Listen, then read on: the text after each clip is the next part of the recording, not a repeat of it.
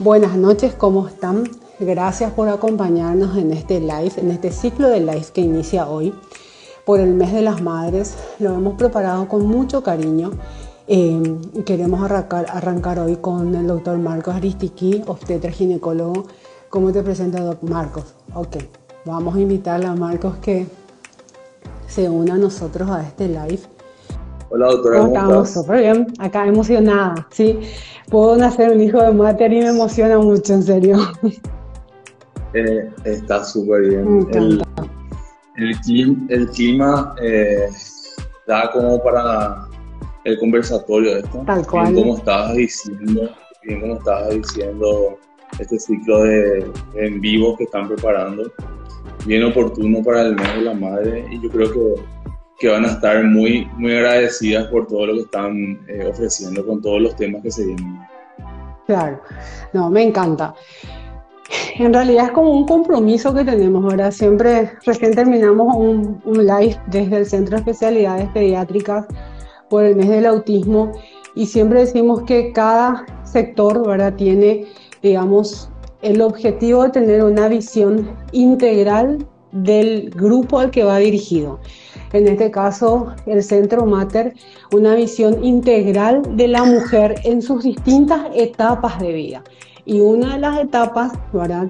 Para las que eligen vivir esta etapa es la maternidad. Y siempre hablamos hoy más, más aún con el, con el concepto de que es una elección, sí, es una decisión, la importancia de la planificación previa, ¿verdad? Y decimos mes de las madres porque, bueno, es el 15 de mayo, es el Día de la Madre, pero hoy en día estamos en todo un proceso de prepararnos para ser mamá y prepararnos para ser papá. Entonces, qué mejor que arrancar un ciclo, ¿verdad? Para llegar a un, a un deseo, a concretar un deseo, que hablar de cómo tenemos que prepararnos antes de digamos, llegar al momento a concebir o estar embarazadas. Tal cual. Cuando... Sí. Sí, te escucho. No, no, la importancia de esto y cómo tenemos que encarar este reto, ¿verdad? ¿Cuándo es el momento de empezar a, a, planificar o cuáles son los pasos que tenemos que ir siguiendo cuando queremos planificar ser mamá? Cuando me, me propusiste el, el, el, live y me dijiste el tema de prepararme para, para ser mamá, eh, de entrada te dije ok, ¿verdad? Sin problema. Después cuando más eh, le daba la vuelta a, al título de prepararme para ser mamá, eh, veía que no es un tema muy fácil, no es un tema en el que uno dice nada más bueno, eh, me voy a preparar para ser mamá, ha de ser como construir una casa donde hacer el cimiento y tener los planos y si falta materiales compras y le contratas a un arquitecto o a alguien experto para que te haga la casa. Pareciera tan fácil y ordenado todo, toda, ordenada toda esa idea, pero prepararse para ser mamá, estamos hablando de de algo de la naturaleza en donde involucra muchísimas cosas más. El entorno mismo, el entorno familiar, el entorno de la nueva familia, si es que hay un marido, un novio. Eh, realmente abarca muchísimas cosas, eh, sin que, y, y, tocarlo esto de manera positiva. Por el mes de las madres, tocarlo desde el punto de vista positivo, dejando un poquito de lado todo lo que tenga, todo lo que, tenga que ver con prepararse para ser mamá y lastimosamente caminos truncados, esa parte no lo vamos a tocar, ¿sí? Entonces, encarar no solamente la parte positiva. Y entonces, me viene a la mente algo que siempre le digo a mi señora, ¿verdad? Porque muchas veces me quedo mirándole, esto es para, para dar inicio, me quedo mirándole y le miro a mi señora en la manera de que ella le mira eh, a mi hijo. Y la pregunta es, eh, ¿qué pensás cuando le ves? ¿Qué me dice ella? ¿Qué, qué pensás cuando le ves? ¿Qué pensás cuando ves que ahí está un nenito que salió de tu panza y es tu hijo? Y hasta ahora ella me sigue respondiendo, eh, sigo sin creer. ¿Entendés? Digo, eh, muy paraguayo ahora, digo, ese tipo es mío. Entonces la pregunta es, ¿cuándo uno termina de prepararse para ser mamá? Ah, no, eso es, nunca. nunca. Nunca, nunca, nunca. Mira que nosotros como ginecólogos vemos la previa y después ustedes como pediatría tienen ya el, el camino más largo eh, de poder observar justamente eso, ¿verdad? Sí, cómo se van preparando todavía para ser mamá eh, en ese transcurso.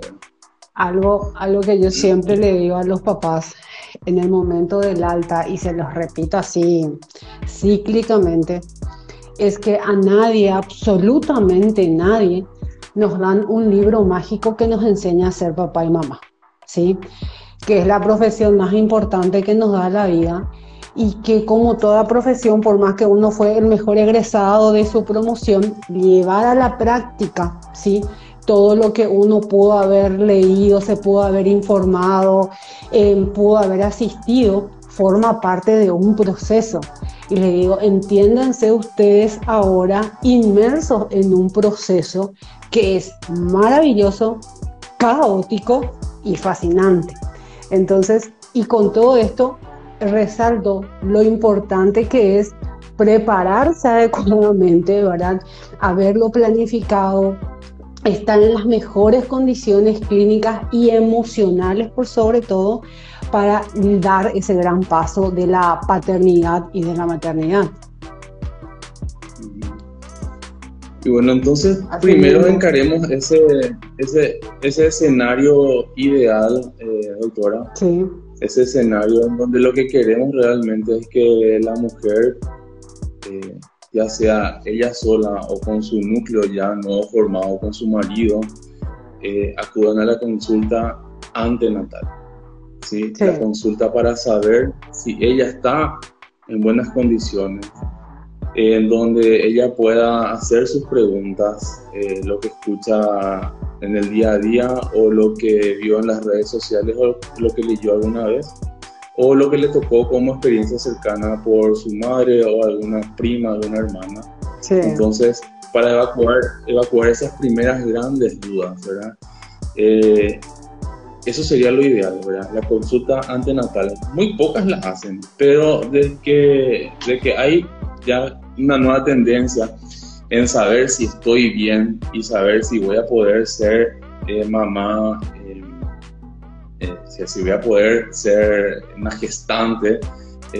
muchas están entrando ya en, esa, en, ese, en ese circuito de querer consultar, ¿verdad?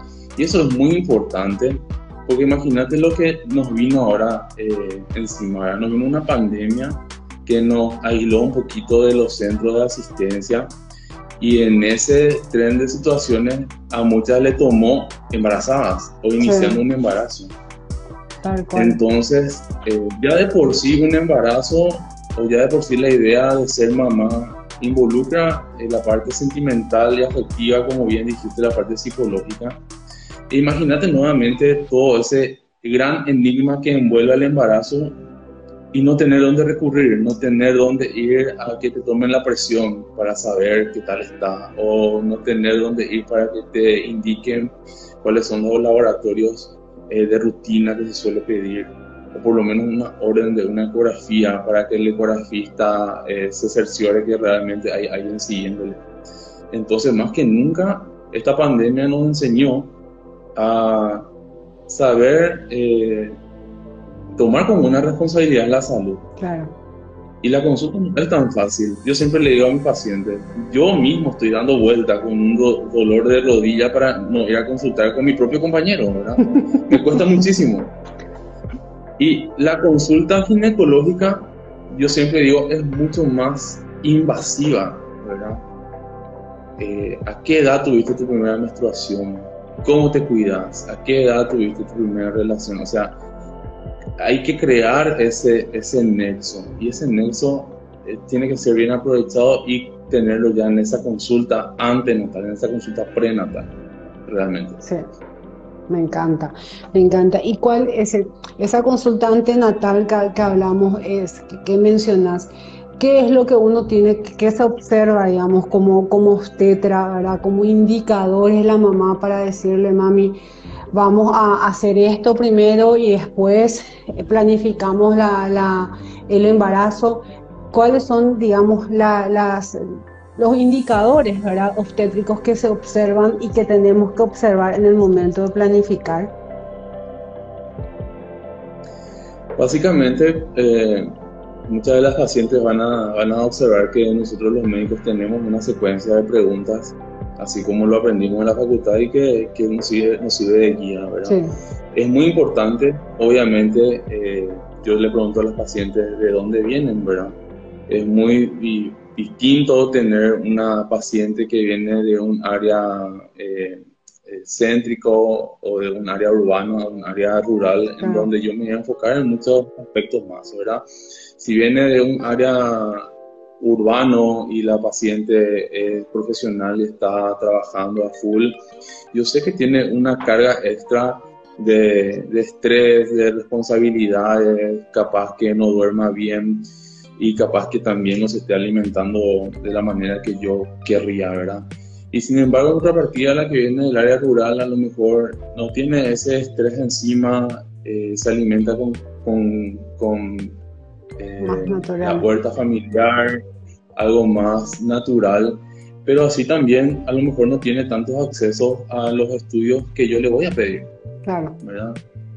Porque hay estudios que, que yo tengo que pedir y si la paciente por algún motivo no puede traerlo, yo lo anoto eso en una ficha, ¿verdad? Estábamos conversando eh, hace rato, doctora, del CLAP. El CLAP es una guía para nosotros, que es el carnet latinoamericano de, perinatología. Sí. Y ahí hay unos ítems que hay que ir completando, ¿verdad? Inclusive tiene que ver con el examen de las mamas, con el control de los dientes, cómo están, con el estudio del cuello uterino, con un laboratorio de rutina y después vienen los laboratorios específicos, como yo digo a los pacientes, ¿verdad? ahí entra la parte serológica que vamos a ver enseguida también. Pero arriba, arriba mismo están los datos de filiación, de dónde viene, eh, en qué año nació, a qué se dedica, si tiene eh, estudios secundarios, universitarios, primarios y el apartado de, las patologías de su familia. Ya es un llamado de atención para nosotros que la mamá de la paciente haya hecho una preeclampsia durante el embarazo. Claro. O que haya intentado tener un parto normal y no pudo porque tuvo algún tipo de inconveniente. Es un llamado de atención y eso lo extrapolamos a la paciente y así tiene que ser, ¿verdad? Eh, porque tendemos más a lograr un éxito con eso a estar eh, queriendo guiarnos de, otra manera. Y aparte también ya habla ya habla de las patologías o de alguna comorbilidad que tiene la paciente. Y te mencionaba hace rato también que dependemos muchísimo nosotros de la honestidad hoy en día de las pacientes. Te iba a decirse tal cual. Sí. Y que, no, que, que, sean abiertas y que nos digan la verdad, ¿verdad? Yo, yo apelo muchísimo a eso, ¿verdad? En el carnet perinatal hay un apartado que dice fuma, no fuma, o es fumadora pasiva. Adivina, nadie, fuma. Y nadie es fumadora pasiva. Y sabemos bien que eso no es así. Claro. ¿Sí? ¿Bebes alcohol? No. Nadie, bebe alcohol. ¿Sí? Sí. Lo que yo digo es que necesitamos que sean honestos. No es el, el doctor me va a retar. No es así. Es mi hijo viene en camino, mi hija viene en camino. Yo tengo que contarle esto al doctor para que él sepa cómo me va a ayudar o cómo me va a orientar. Claro. Esa es la idea fundamental. No, totalmente. Y más todavía que tenemos que magnificar, es decir, en ese proceso de planificación, ser súper honestos, como decís, porque el no conocer datos, ¿sí? Y que no les permita a ustedes intervenir, puede tener, digamos, afectación en el futuro hijo, ¿sí? Tanto de, los hábitos, lo de fumar, lo de tomar, el tema del peso, los hábitos alimenticios que generan el nivel de estrés, es decir, para que pueda recibir una como mujer esas orientaciones de mamita, vamos a bajar esto, vamos a hacer esto, vamos a una nutrición capaz, ¿verdad? Más allá de los estudios que justamente mencionabas, porque el impacto de lo que, de lo que ocultamos no es solamente para nosotras, sino que se puede traspolar al niño que, lo vemos mucho principalmente en los cuadros infecciosos. Hay veces que las enfermedades de transmisión sexual son ocultadas, ¿verdad? Eh, la, mamá sabe que tiene el diagnóstico, eh, la mujer sabe, se conoce con un diagnóstico que oculta por algún motivo, pero que después vemos una consecuencia, se genera un embarazo y después vemos una consecuencia en el niño. Es así. Entonces... Sí, yo, yo generalmente el, consultorio lo encargo de esa manera, tratar de, ganarme un poquito esa, esa, confianza y que ese nexo entre eh, la empatía sea, sea real para que la paciente entienda de lo que, mi, lo que es mi propósito es ayudar realmente, e ir encaminando todo lo que esto significa. Esto sería... Eh, cuando hablamos de CLAP ya hablamos de la paciente que viene diciendo eh, que tengo un retraso o ya tengo mi resultado de laboratorio, mi beta-HCG positivo o algunas ya llegan con el test de, orina también con las dos rayitas, entonces ya le encaramos de esa manera. Claro. Recalcando siempre la importancia de ese control antenatal de la paciente que está en su mente rondando ahí que en algún momento va a querer ser mamá. Claro. Y la importancia de estos controles antenatales radica también en las posibles morbilidades que pueden desarrollar una mujer durante el embarazo que antes de ese momento no las tenía, por ejemplo, ¿verdad? Que...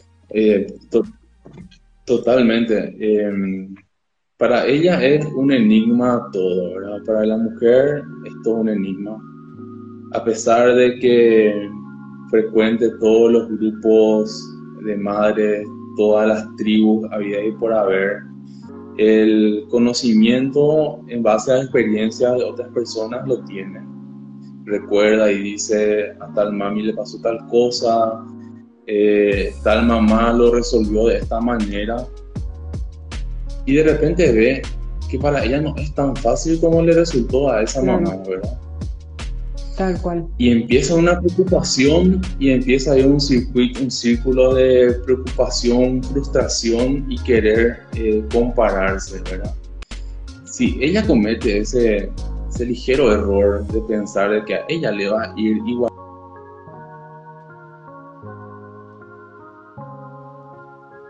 Hola, Doc, yo creo, que está errado, yo creo que está errado en ese sentido. ¿verdad? Claro la experiencia es única para esa paciente. Claro. Irrepetible, no se va a repetir. Si tiene un próximo embarazo, van a ser nuevas vivencias otra vez. Totalmente de acuerdo, porque cada persona en su individualidad es única, ¿verdad? Y no porque, es decir, insisto mucho con esto porque, porque lo vemos, porque fulana X amiga hizo esto de una forma, a ella le va a resultar la misma receta. Entonces, la importancia de que cada una se asuma única, ¿verdad? En la experiencia que va a vivir, entonces vaya quemando sus propias etapas y no viva las etapas de otra persona. Hay personas, por ejemplo, que pueden ser así súper saludables previamente y desencadenan una hipertensión inducida por el embarazo y otras que no, por ejemplo, o la diabetes gestacional, que son morbilidades que son como inherentes al embarazo que uno pudo no haberlas tenido previamente, así entiendo, ¿verdad? Sí, eh, es así, ¿verdad? son las patologías más frecuentes en las que, la que solemos ver y hay un montón de, un montón de cosas, un montón de situaciones que, que, de repente no son tan frecuentes, pero deberíamos albergar esa posibilidad. Eh, vemos bastante diabetes estacional. Sí. Vemos pacientes diabéticas ya previamente que se embarazaron. También eh, vemos pacientes con preeclampsia en sus distintas etapas de severidad o, o, de, o de gravedad. Sí. También tenemos embarazadas ya hipertensas que logran embarazarse. todo ese tipo de tratamiento lo manejamos nosotros eh, de acuerdo a cada paciente, de acuerdo al protocolo y como a mí me gusta muchísimo decir, de acuerdo al arte que tenga cada profesional. Claro. Es, y es, es clave ser, digamos, usar el arte, ¿verdad? Para poder intervenir de forma adecuada y pues sobre todo acompañar de forma adecuada, porque finalmente lo que hace uno como profesional es acompañar esos procesos, en este caso de la mujer que quiere embarazarse o está embarazada, ¿verdad? Antes, antes del nacimiento, ¿verdad? El, Doc, yo te quería hacer una, una, preguntita porque hablábamos en la previa doctor y yo ya estuvimos hablando más o menos en, la previa de, porque él me dijo, te dije sí, lo que manifestaba él, sí me encanta y después en realidad es, es grande y tiene muchas implicancias, ¿verdad?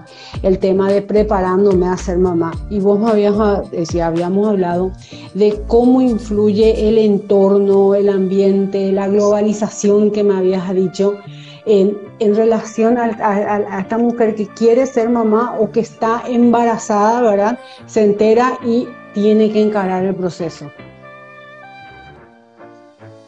Sí, eh, el año, a ver un poco, el año antepasado hice una charla sobre el embarazo y la finalización, ¿verdad? ya sea cesárea o parto normal.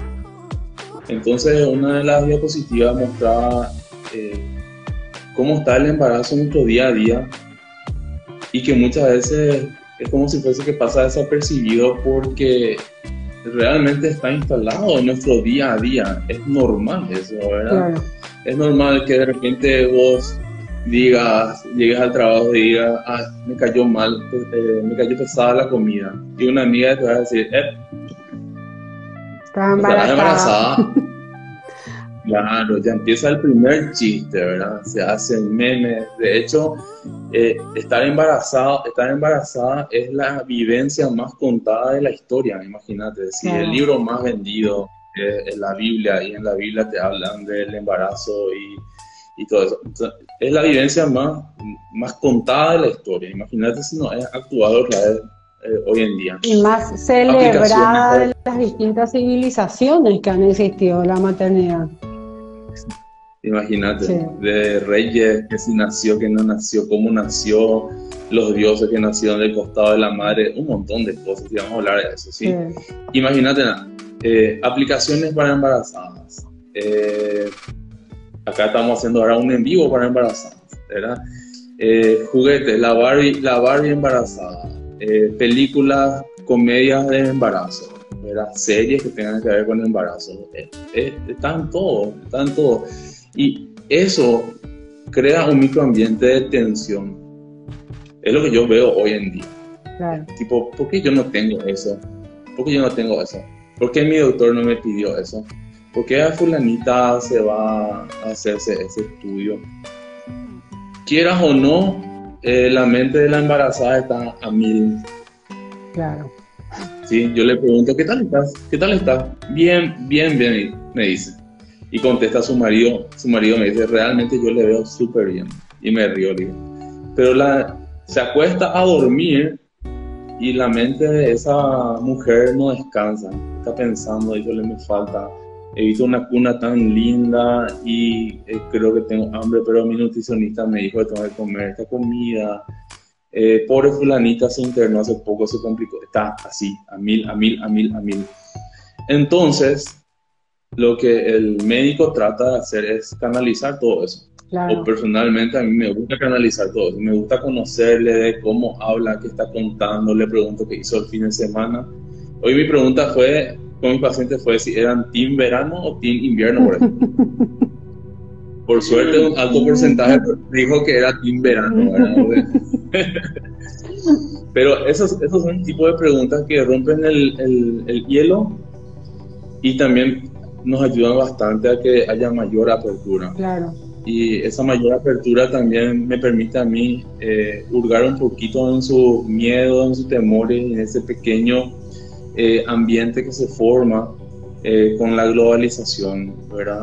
Si antes eh, estaba preocupada la prima o la mejor amiga y le decía cosas solamente cuando le veía. Hoy en día con el celular está 24/7.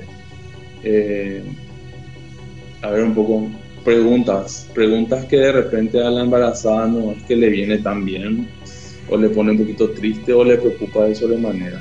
A, eso más que nada yo me refería. Claro. Yo creo, yo creo que me entendés porque sí.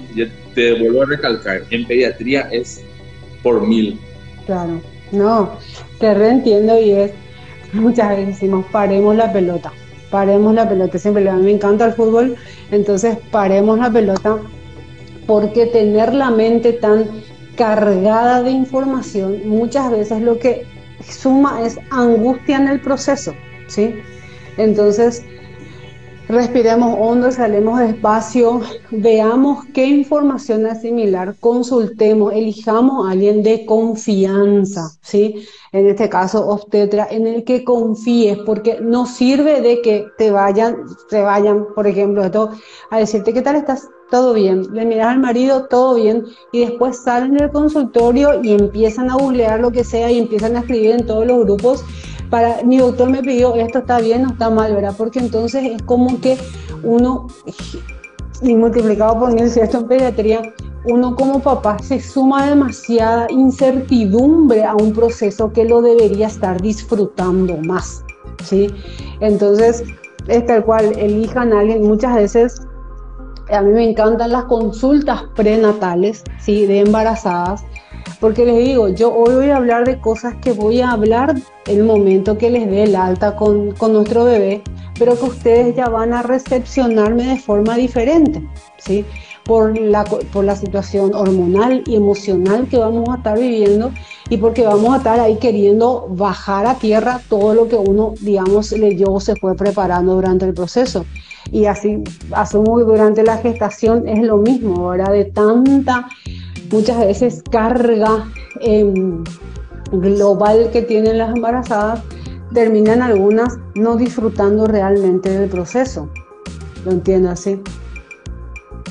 Sí, eh, es así como decir, es un proceso y en todo proceso eh, hay altibajos, ¿verdad? Eh, en el proceso de educación, de crecimiento, de adquisición de, algún bien, siempre hay, eh, siempre existen altibajos, ¿verdad? Yo, creo, yo quiero que entiendan eh, las, las, personas que están escuchando y las que van a escuchar después porque va a quedar grabado ¿verdad? Tal cual. No, es una, no, es una bajada, no es una bajada de caña de ninguna manera, sino que más que nada es eh, un llamado de atención para que tengan en cuenta que deberían de vivir ese proceso alegremente y confiando en un profesional, ¿verdad? El profesional lo único que quiere es eh, concluir bien su trabajo. Yo no, no, creo que haya algún médico que adrede quiera eh, hacer algo malo por su propio trabajo, ¿verdad? Entonces ahí es donde se abre una brecha de qué es lo que yo le permito a mis pacientes y en donde yo digo, basta, eh, voy, a, voy a hacer de esta manera porque yo creo que tiene que ser así, ¿verdad? Claro. Y las pacientes comprenden perfectamente eso. Pero y eso se logra en base a un proceso de comunicación, a un proceso de que de adquirir la confianza que uno pueda transmitir, no es porque sí o porque no, sino en base a la explicación y a ese, ese, esa interacción que se genera médico-paciente, ¿verdad? Yo muchas veces le digo también genial los grupos, los consejos, pero estén en lugares que les ayuden positivamente y no en, lugar, en, en grupos en donde les cargue de negatividad y angustia y no te, les permita disfrutar de los procesos. E insisto muchísimo con esto, ahora El médico constituye el guía del proceso, pero tenemos que llegar a ese nivel de confianza que yo pueda llegar y decirle al doctor, doctor, esto me pasa y no, todo bien y después, digamos, ocultar información como dijiste recién. Y es tal cual. Y muchas veces, muchas veces creeríamos que eso se da con el primer embarazo y sin embargo llega el segundo embarazo y te hace ver que es todo distinto de nuevo. Claro. Entonces también, también va para ese tipo de pacientes, que no eh, piensen y no se, se duerman en los laureles de que porque tuvieron un buen primer embarazo y llegó a, a un éxito, que el segundo deberían de tener menos cuidado, ¿verdad? Eh, sino al contrario, volver a redoblar los cuidados y los esfuerzos porque, porque es un, nuevo episodio, un nuevo capítulo y totalmente distinto, Claro, tal cual, tal cual. Y ningún, ningún embarazo es igual al otro, ¿verdad? Y mismo, ninguna maternidad es igual a la anterior tengo casos de mamás que me dijeron, me fue tan fácil dar de mamar con mi primer hijo y me es tan complicado ahora, doctora, que no sé qué está pasando. Y bueno, y ocurre eso, digamos, es la continuación de un proceso previo. Y la importancia, y resaltar muchísimo esto, ¿verdad? Es de adecuados controles prenatales, pero esa consulta antenatal, con esto que nos dijiste, más allá de los estudios que corresponden hacer que son guiados según justamente el interrogatorio y la honestidad de la paciente dentro del interrogatorio. Sí, em, y mencionaste también algo que tenía que, que tenía que ver con, con, los cambios que hoy en día se ven y que eso queda marcado también inclusive para el, para el neonato y para, para el, el bebé, el niño que se va desarrollando y eso es eh, con respecto a lo de al, día a día. Y hoy en día, hoy en día las pacientes quieren, quieren saber sobre eso. Claro. Que tengo que cambiar yo en mi estilo de vida ahora porque seguramente voy a buscar a mi bebé dentro de dos años. Primero quiero eh, reafirmarme en mi trabajo, estamos en construcción de mi casa, eh, estamos viendo, queremos comprar un vehículo y después sí, ya vamos a, a buscar un bebé. Eso es planificar, ¿verdad? Eso es planificar. Yo apoyo muchísimo eso y, me parece algo tan lindo, ¿verdad? Entonces la paciente sabe a qué se enfrenta y sabe también dónde podemos ya modificar algunas cosas, ¿verdad? Claro. Eh, ¿Sabes qué, doctor? Yo estoy calentando mi leche todos los días en el microondas, en el microondas.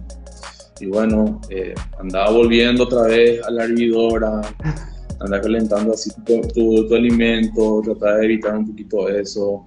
Yo como tal alimento, tal cosa. Y bueno, este, que te asesore una nutricionista para explicarte qué, qué, qué alimentos puedes consumir para que te sea beneficioso, ¿verdad? o qué tipo de ejercicio pensás que puedo hacer y andar junto a, andate al gimnasio y ve ahí qué, qué te pueden orientar a hacer, ¿verdad? Ahora mismo yo le estoy indicando a mis pacientes que hagan yoga. Me encanta. Muy pocas se van porque tiene su costo, ¿verdad? Pero tengo ya dos, tres que se están yendo justamente a hacer esa desconexión del medio ambiente, de ese entorno, y se sienten mucho mejor. Ya tengo ya el retorno en que ya duermen mejor, están menos estresadas, ese dolor de cuello ya pasó, esa contractura de espalda ya pasó también. Eh, los gases ya pasaron, o sea, era un estrés lo que tenía la paciente, no era algo del embarazo, ¿verdad? Claro. Pero necesitaba esa guía, necesitaba ese, ese guía que le diga, mira, ¿y si no es del embarazo? ¿Y si son otras cosas? Claro, tal cual. Eso. Tal cual, y es importantísimo, ahora Y es y más todavía que tenemos hoy en día elementos que nos ayudan en estos distintos aspectos, ¿verdad? Como para hacer esa visión holística, esa visión global del, de, de, la paciente, ¿verdad? Entonces, que tenga las orientaciones adecuadas. De repente, yo pediatra no puedo hablar de este tema, pero puedo indicarle a dónde ir a hablar o con qué profesional ir a hablar sobre, digamos, o tratar en determinado tema o determinado, por ejemplo, desvío del desarrollo dentro de mi área, ¿verdad? Y es lo que ustedes están viviendo hoy en día, ¿verdad? Unas mamás que están como más comprometidas o más informadas y a la vez con mayor carga, entonces esa orientación adecuada de a dónde ir o con quién ir, qué etapas ir quemando, es, son importantísimas. Más que nada también por esa visión integral que dijiste, ¿verdad? Que traducido a nuestro, nuestro léxico médico, ¿verdad? Sería ese tratamiento multidisciplinario, claro. que es tan importante Pero así como tuvimos eh, esta pandemia que nos vino encima y le tomó a muchas mujeres de sorpresa y a muchos médicos también nos tomó de sorpresa, luego de esto vamos a tener otro tipo de pacientes, pacientes que de repente en el tú a tú en el consultorio no van a saber desenvolverse o explicar sus dolencias porque están muy acostumbradas ya a ingresar a una aplicación o a un tutorial a escuchar, pero sin que haya ese examen físico o esa evaluación que es tan importante. Claro. Mismo nosotros que habilitamos eh, consultas virtuales, hay situaciones en las que yo digo, eh, mira, lastimosamente, eso yo no puedo medicarte si no te examino. Voy a cometer un error. Claro. Porque yo no le, conozco a la paciente. Y hay cosas en las que sí le puedo orientar para llegar rápidamente ya a un diagnóstico. Entonces, esas son las cosas que hay que tener en cuenta. Insistir muchísimo en lo que son los controles previos mismo ginecológico, ¿verdad? ¿Quién, ¿Quién, si no tiene una dolencia se va a hacerse un chequeo ginecológico anual nomás, ¿verdad? Claro.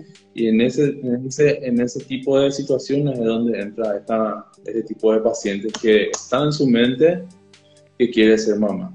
Y un apartado grande otra vez es la, la, la mujer que de repente no estaba pensando eh, ser mamá en gestar, pero eh, se encontró con esa situación. Y ahí, también ahí también influye muchísimo el relacionamiento entre médico y paciente para poder guiarla y eh, librarla lo más rápido posible de ese shock que, que sufrió, ¿verdad? Claro. Al, al saber que está embarazada. Igual entra dentro de nuestro título grande eso, doctora. Igual la preparamos para ser mamá. Claro, tal cual. Y hay, que mencionaste varias veces esta situación pandémica, cuán importante es entender que se prepara también uno para ser mamá, ¿verdad? Puede, eh, lo que decías, no, no puede vivir experiencias ajenas, es decir, las experiencias de otras no las puede traspolar a una. Y en ese proceso de preparación, y acá me afecta directamente, por decir así, por el neonato, el, hoy se hace descubrimiento de sexo, se hace baby shower, pero cómo le expone a la mamá ¿verdad? ante esta situación pandémica. Entonces la mejor forma de prepararse para llegar a, a, una buena finalización es entendiendo que lo importante es que ella esté bien y que el bebé esté bien. Siempre se resalta mucho que la obstetricia es la única especialidad que trata dos pacientes o dos seres en el mismo momento y que las mamás entiendan que lo importante es que ellos dos, que el grupo familiar esté bien y que adquirir una infección, por ejemplo el COVID que estamos viendo, mujeres embarazadas internadas por COVID-19 que hacen complicaciones posteriores y embarazos que tendrían que haber llegado a un feliz término se están interrumpiendo antes de tiempo por gravedad de la mamá o por un sufrimiento fetal y que a eso no tenemos que llegar. comparto plenamente eso, ¿verdad? Y hay que ver un poco. A mí me gusta mucho encarar eh, ese tipo de situaciones eh, tratando de poner las cosas en una balanza, ¿verdad? Eh, comprendo perfectamente la gran alegría que hay por, el, por la llegada de, de, un nuevo integrante en la familia. Comprendo también el entorno que quiere agasajar, que quiere hacerle sentir importante a, a, la, la, mujer, a la embarazada. Pero también dentro de eso hay, está ese microentorno que, que estábamos hablando, en donde tipo, si no hago esto, ¿será que me voy a frustrar? Es mi primera experiencia y, y, fulanita tuvo, ¿y por qué yo no voy a tener, verdad? Entonces, no decimos lo que nos tengan, ¿verdad?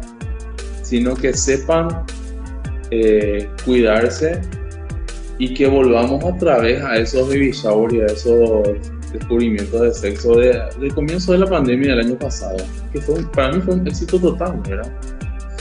En, en, mi casa tuvimos un, un, corona bebé, ¿verdad? Una corona bebé. y eh, era así, las caravanas y dejaban el regalo todo desinfectado ahí y hacíamos los videos otra vez así por, por Zoom. Yo creo que es una buena opción volver a eso, ¿verdad? Y también, y también, ya que detrás de eso están madres emprendedoras que hacen los bocaditos o hacen los souvenirs y eso, eso no tiene por qué perder tampoco, ¿verdad? Tenemos que apoyar esas microempresas, de esas mamás emprendedoras, pero que sea todo con más cuidado nada más, ¿verdad? Entender que es una situación un poco difícil la que estamos viviendo, que esas primeras informaciones que teníamos en donde milagrosamente las embarazadas no hacían COVID eh, eh, graves, ¿verdad? eso ya hay que desterrar, ¿verdad? No es así, lastimosamente. No, no. Está tocando una etapa eh, muy complicada, ¿verdad? Eh, me dijeron los entendidos que es eh, a raíz de la cepa esta que viene de Manaus, ¿verdad? Sí. Y eso hay que entender, ¿verdad? el sistema de salud está valor resquebrajado. Hacemos lo, lo que podemos nosotros para apoyarles de mi parte tiene que saber que la, la, predisposición para ayudar está, ¿verdad? Y estos tipos de, de, eventos que hacemos, estos conversatorios, tienen que tomarlo como una guía o algo positivo para que puedan encaminarse, ¿verdad? No van a ser, no van a ser menos eh, madres si es que evitan algunas situaciones.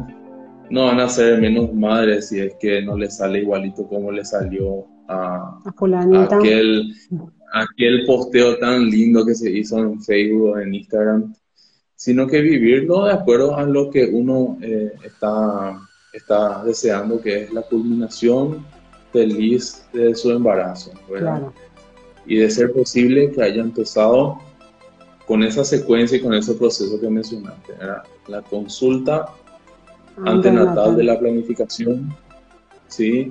una consulta prenatal oportuna, el sinceramiento ¿sí? y la realización de los controles tanto laboratoriales como ecográficos que el médico solicita. Y por ahí se mete a una interconsulta con otro profesional.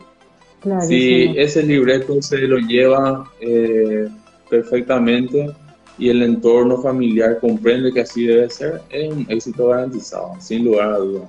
Total. Y eso es lo que queremos. Claro, no, me encantó. Es decir, lo dijiste tal, tal cual como, como deberíamos de buscar todos a esa consulta antenatal, porque, y ahí vuelvo a meter, me encanta que la, periodista sea la pediatra para los tetras. porque, es decir, de toda esta intervención, ¿verdad? la mujer puede desarrollar ciertas movilidades, como les mencionaste hace rato, pero en realidad el gran efecto de, esta intervención antenatal, prenatal, todo se ve, ese de lo bien que se puede hacer, se ve en el feto, ¿sí?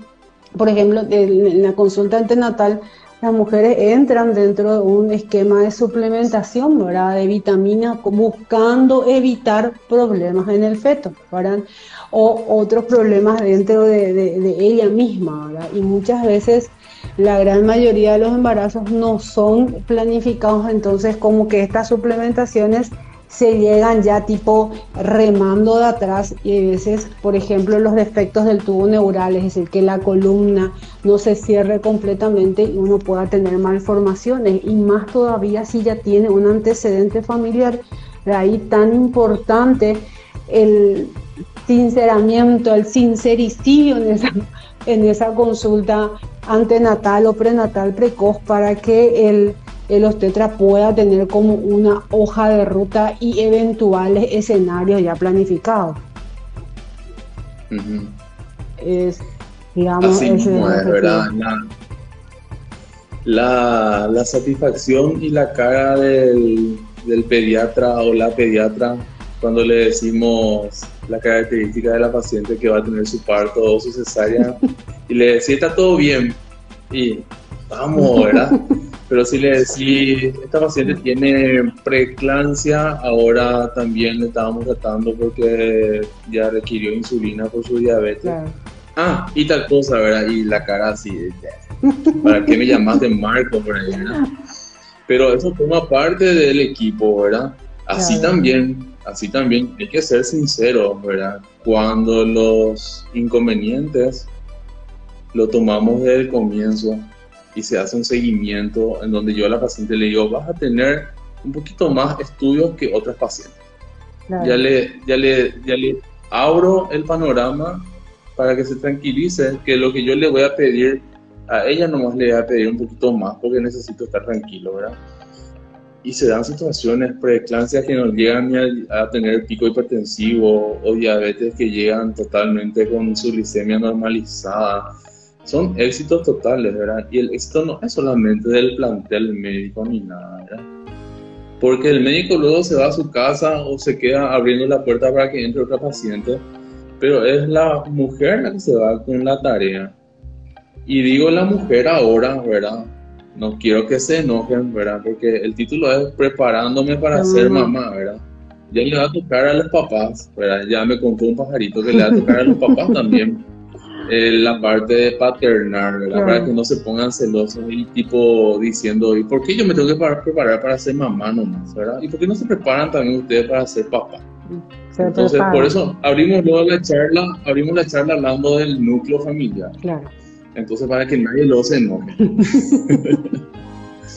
es que es tan importante desempeñar los roles hoy en día, ¿verdad? Muchas veces le digo a las mamás, anteriormente era como que estaba en un chip de que parir y dar de mamar era sinónimo de sufrir, ¿verdad? Y el día que uno fue mamá, entra un chip y tiene, sabe todo cómo cuidar y crear un, criar un niño y el hombre tenía que llevar el sustento. Hoy en día eso está, es es historia prehistórica, es decir, vieja, se, se, hará un proceso de maternidad y un proceso de paternidad, ¿verdad? Y que el hombre hoy en día, ¿verdad? Y en tu experiencia lo está redisfrutando. Hoy la paternidad se disfruta de una forma totalmente diferente y se disfruta mucho más siendo parte que observando desde afuera cómo lo hacen la mamá y las abuelas asesoras.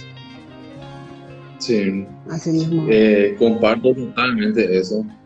Eh, así como hay cosas negativas, entre comillas, de la globalización, estas son cosas positivas de la globalización, por ejemplo, el, donde el varón ve que realmente uno puede desempeñarse como padre sin temor a que le apunten del dedo eh, como, qué sé yo, dónde está mi machismo, qué sé yo, eso no tiene nada que ver. Entonces, ya le aclaramos a, la, a las chicas, ¿verdad? Que le va a tocar el momento a los varones y que va a haber también una etapa de preparándome para ser papá, seguramente, ¿verdad? Amén, ojalá sí, Porque es, es, en conjunto. Totalmente.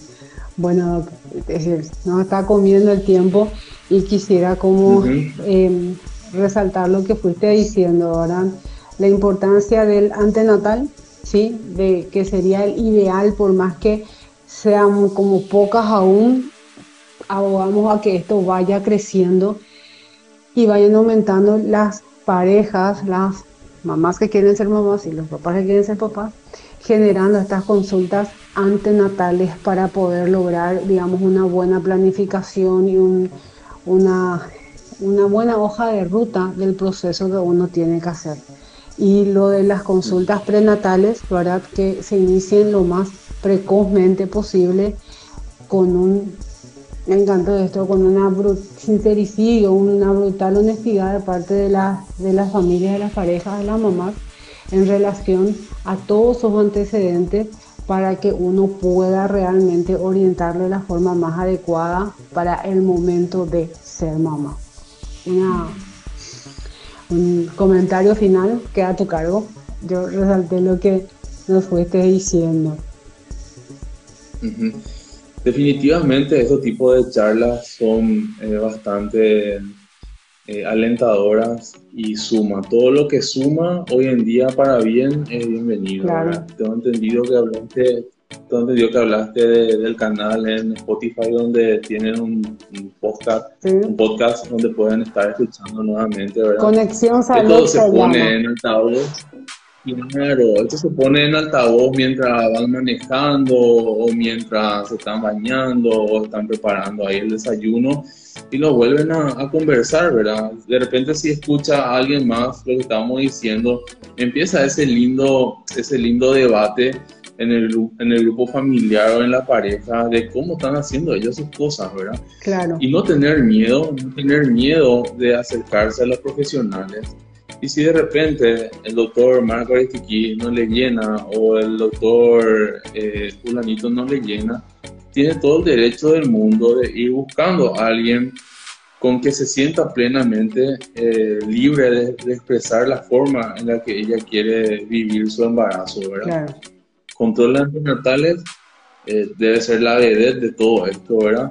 Los controles prenatales eh, precoces y oportunos también y eh, hago mucha hincapié nuevamente en el tema de ser en, la honestidad, en, en, la, en, las preguntas, porque eso depende mucho de la terapéutica y de la culminación de la, buena culminación de lo que es el embarazo. Tal cual, tal cual. Y que la mujer sea protagonista. ¿Y qué buscamos con todo esto? Que eh, la mujer, la familia sea la protagonista de su propia historia. Que viva su historia, no vías ajenas, sino su propia historia y tenga su proceso bien encaminado y que su disfrute sea al máximo. ¿sí? Muchísimas gracias, doctor.